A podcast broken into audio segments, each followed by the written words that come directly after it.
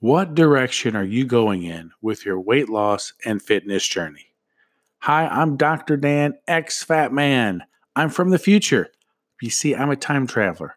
I lost weight in the future and got rid of a lot of my body fat, and I've come back to today to share my journey with you. Now, what direction are you going in?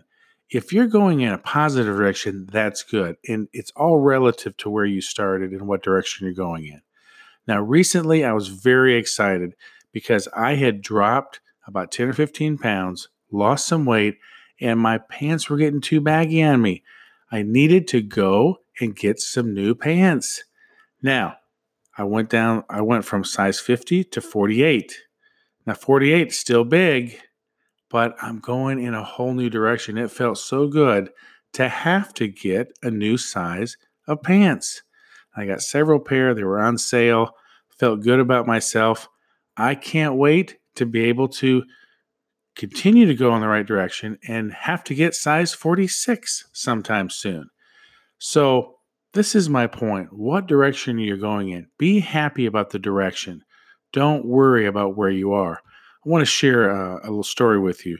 Uh, I I traveled to Charlotte, North Carolina, uh, earlier this year, I live in Roanoke, Virginia. It's about three hours away, and it was to catch a flight for a health conference. And when I came back, I was driving back from Charlotte to Roanoke. It's about a three-hour drive. About an hour into the drive, I pulled off. I was talking to my brother on my phone, and it was late at night. I was uh, scheduled to get back in my hometown about midnight. While I, got, I was talking to my brother, I stopped, got some gas, went to the restroom, and got back on the road. And just absentmindedly, uh, just kept uh, talking to him. And in about 25 minutes, I saw a sign to Charlotte.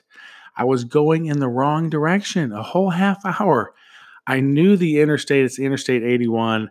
And like I said, absentmindedly, I just turned south instead of north. I felt terrible. It's like, are you kidding me? Uh, it's going to take me an extra hour to get home. I ended up getting it home at one in the morning instead of 12, and I had to work at eight o'clock the next morning. But I remember uh, still going in the wrong direction, and I had just like this panicked feeling until I got to an exit and I was able to turn around, get back on the interstate going the right direction, north. And even though I had lost that half hour and I was 30 minutes further away from Roanoke, it felt great to be headed back in the right direction. So, this is my suggestion for you. Wherever you are in your weight loss and fitness journey, be thankful for the incremental steps that you're taking and don't compare yourself to other people. Don't compare yourself to maybe when you were younger. Compare yourself to what you were last week, last month.